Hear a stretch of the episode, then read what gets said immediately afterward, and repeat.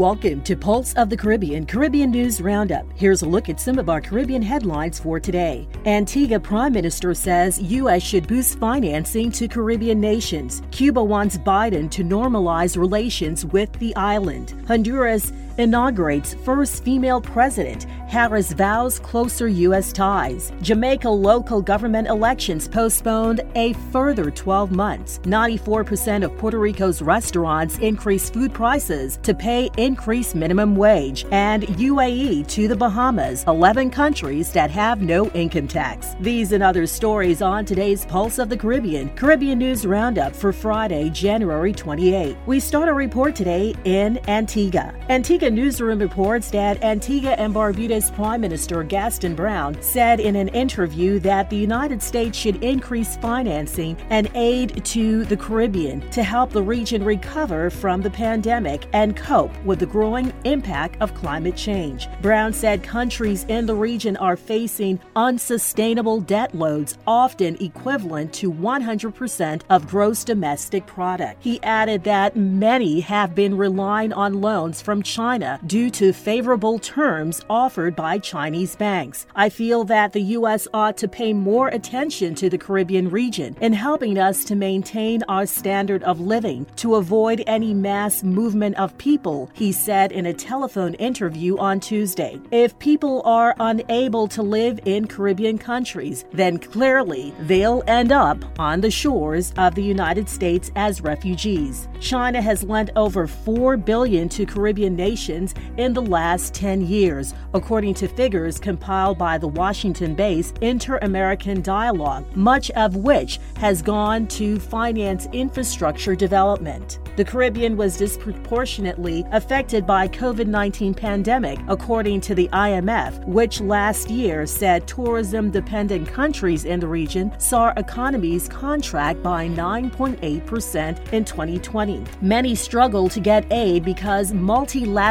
agencies tend to classify them as middle or high income nations based on their per capita GDP measurements which do not factor in higher costs facing small island nations and their vulnerability to climate change.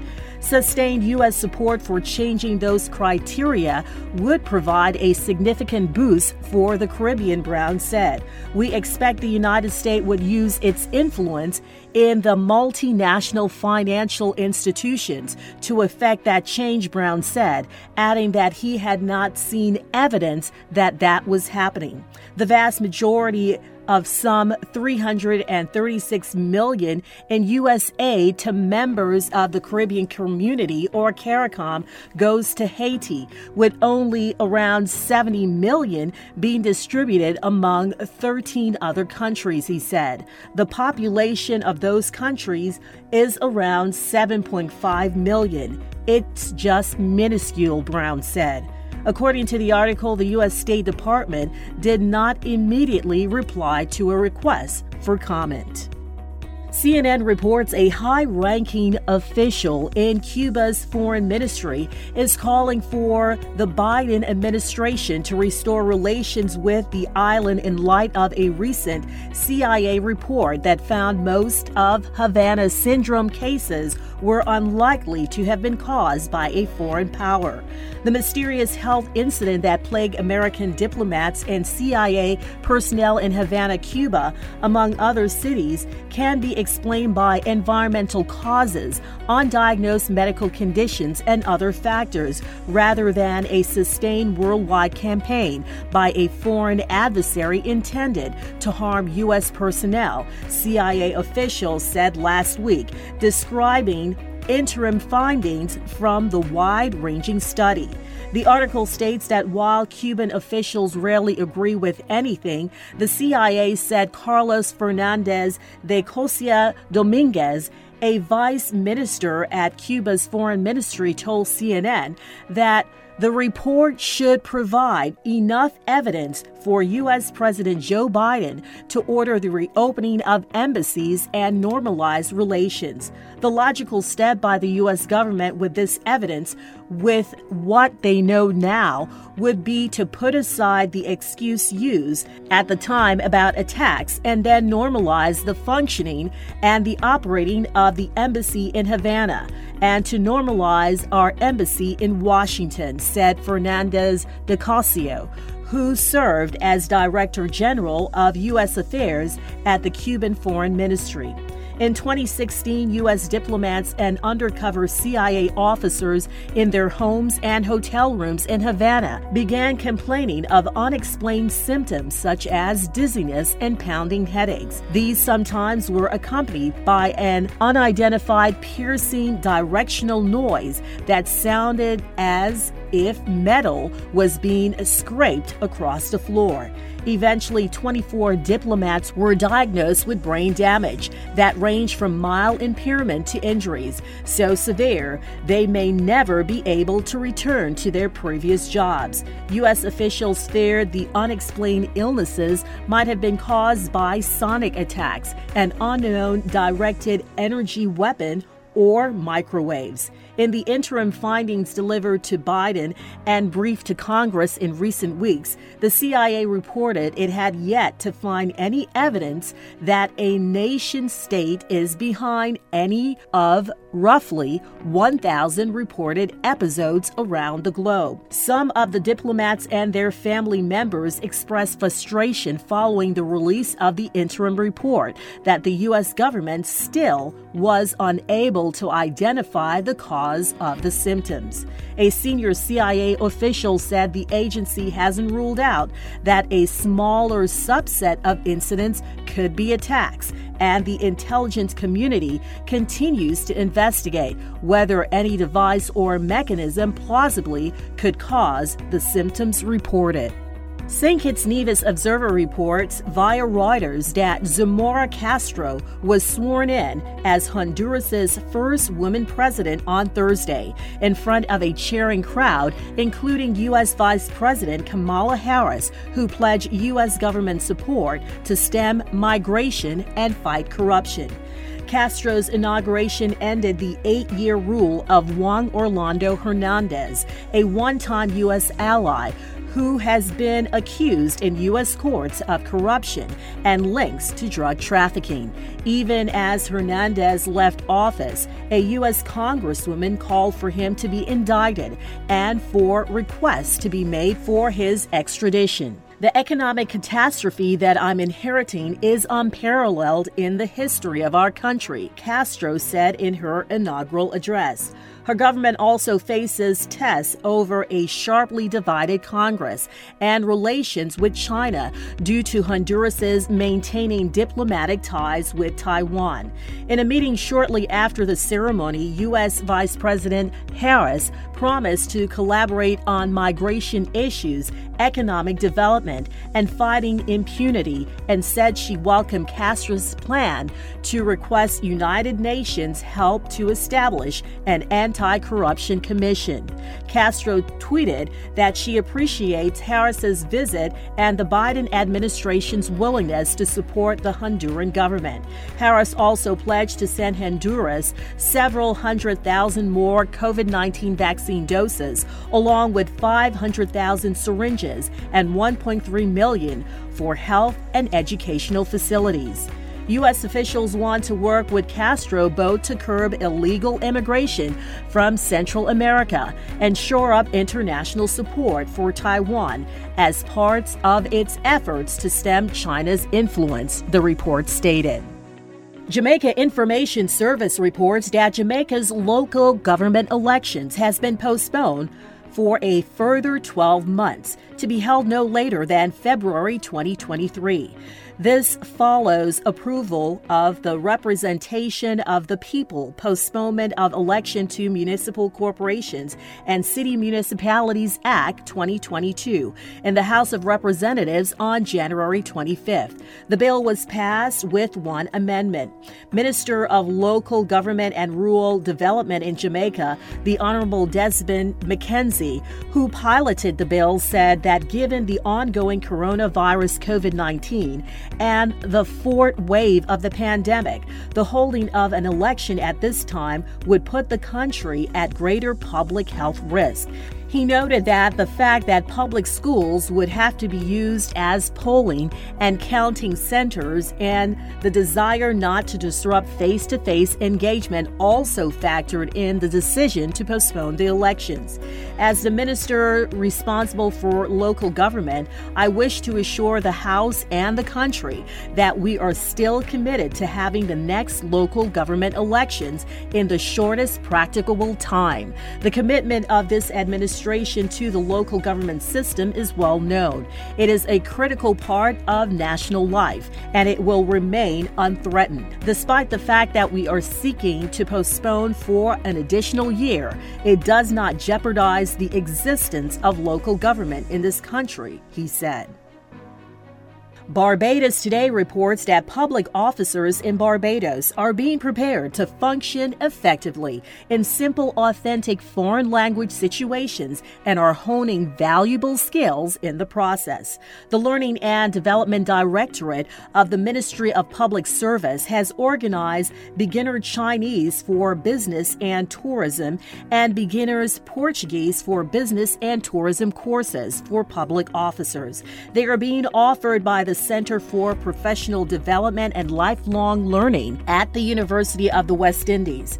Director of the center, Faye Marie Brown, said one Portuguese and two Chinese cohorts had already been conducted. Another Portuguese course would be held in March and April of this year, she added, noting that officers may begin to apply for it, explaining that the courses target public officers at all levels who desire training in beginner conversational language for business and travel purposes. Mrs. Brown said they are being held for eight weeks via the Zoom platform. The director stated the courses seek to expose all public officers to a second second language in keeping with the national objective of having all Barbadians becoming bilingual. Barbados sees the globe as its oyster, and some public officers interact with many non English speaking officials professionally and socially. So, this training will allow them to feel more comfortable in their interactions and may even propel them to take steps to further their studies in the areas. Brown concluded. The Virgin Islands Consortium reports that U.S. Virgin Islands delegate to Congress, Stacey Plaskett, has been using her influence in Washington to ensure the U.S. Virgin Islands receive its fair share of COVID related funding, as well as funding from several other programs. Speaking Monday night following Governor Albert Bryan's fourth and last State of the Territory address before he seeks re election, Delegate Plaskett said she had some priorities that she would like to see accomplished with federal dollars in the U.S. territory. One of those priorities was a subsidized ferry service between St. Croix and St. Thomas that she said would encourage commerce between the islands. The ferry service would be funded through the 220 million allocated to the territory as a part of the bipartisan Infrastructure Investment and Jobs Act, signed into law by U.S. President Joseph Biden on November 15, 2021. One of the things I've continuously talked about is that we have sufficient funding now that we should be able to build a federal ferry system between St. Croix and St. Thomas, one that would allow for cargo and goods agricultural goods as well as our students to be able to compete with one another between the two islands at a very reasonable cost, she said in response to a consortium question. The Congresswoman envisioned three ferries costing 6 million or more each because of the waters between our islands. She said the three ferries would really be cost efficient over time to allow goods and cargo as well as people between the two islands. That's a huge priority for me. For a full read on other priorities and initiatives for the delegate, visit the VI Consortium website to read more.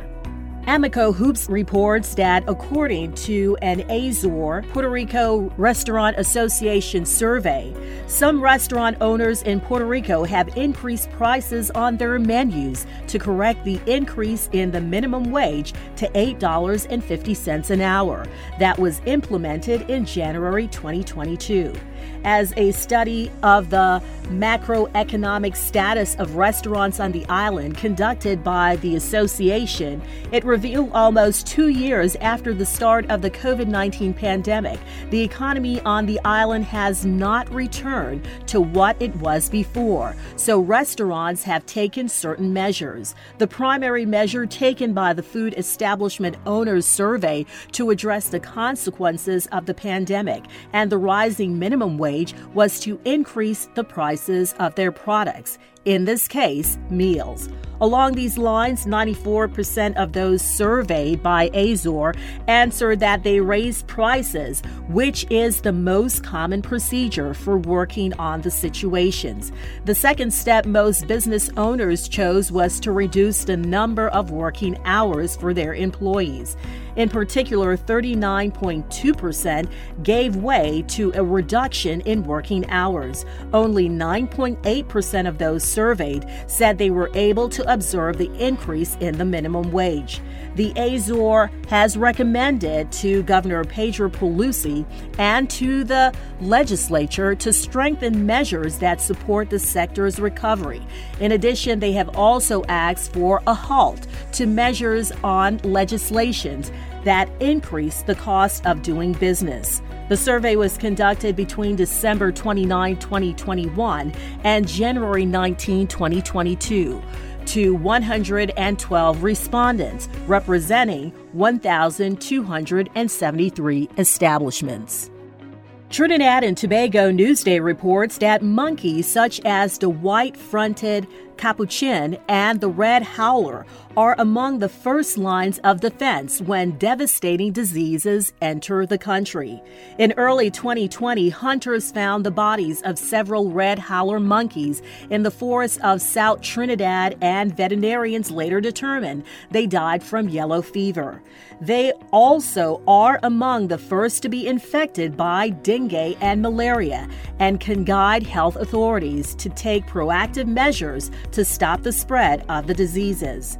Game wardens, nature tour operators, and wildlife conservationists all welcomed the decision of the government to categorize the Trinidad capuchin monkey and the Trinidad howler monkey as environmentally sensitive species. The Environmental Management Authority began receiving comments on the proposed change law on January 10th and will close off on February 18th conservationist Ricardo Meade of the El Socorro Center for Wildlife Conservation said the decision to categorize the white fronted capuchin and the red howler monkey, both native species to Trinidad and Tobago, was long overdue. He said it was difficult to determine the population of the two species as there is poor data collection to give baseline numbers to compare. Meade said the species were under threat mainly by the loss of for development and now the invasion of illegally smuggled monkeys, which are often released in the wild and are multiplying at alarming rates. Conservator of Forests and Chief Game Warden Denny Dipchansingh said the Forest Division had limited data on the population of howler monkeys over the last decade. He said illegally hunting and people capturing the monkey to keep as pets have also contributed to their decline. According to a 2021 report from the International Union for the Conservation of Nature, there are fewer than 50 white fronted capuchin monkeys in Trinidad and Tobago's forest. ScoopWhoop.com reports that with tax season and many burdened with taxes, there are countries with no income taxes at all. Instead, they have other sources of revenue to fund their government, such as tourism, oil, production, and mining, among others. The countries on this list are beautiful destinations that may entice you to move. The list includes a few Caribbean countries. But first, Topping the list is the United Arab Emirates, the UAE, located at the eastern end of the Arabian Peninsula, is a thriving economy with multicultural environment. The article states that from education to healthcare, UAE provides top-notch facilities for its residents. There is no income tax in UAE. The citizens pay zero tax on their personal income while living a high quality of life. The major source of revenue for the country is the corporate tax on oil companies and foreign banks. Next is Monaco, the second smallest country in the world. Monaco is situated on the Mediterranean Sea. Monaco does not collect any capital gain taxes nor levy any wealth taxes. This beautiful country has the lowest crime rates of any country in the world, but is also one of the most expensive countries to live. Now let's look at the Caribbean countries on the list. Cayman Islands, there is no personal income tax. There are no gift tax, debt, duties, estate tax, inheritance tax, or even capital gains tax on worldwide income either. Next up is Bermuda. Bermuda, there is no income tax imposed to individuals, no corporate income tax, VAT, or sales taxes either. It does impose a payroll tax, which is paid by the employers. Next up, the Bahamas, a tourist haven that has a robust economy, contributed by the tourism sector, and is one of the richest countries on the list. The citizens of the Bahamas don't have to pay any taxes on income, inheritance, gifts, or capital gains, making it a tax haven as well. And finally, St. Kitts and Nevis. St. Kitts and Nevis don't have any income tax or any other kind of taxes for that matter. The main source of revenue is tourism, and they also provide economic citizenship programs for foreign nationals. This has been your Pulse of the Caribbean Caribbean News Roundup for Friday, January 28. I'm Keisha Wallace, thanking you for choosing Pulse of the Caribbean Caribbean News Roundup as your source for Caribbean centered news right here Monday through Friday. Be sure to spread the word to family, friends, and associates. For more Caribbean news stories and information, visit us online at pulseofthecaribbean.com and be sure to like and follow us on Facebook, now Meta.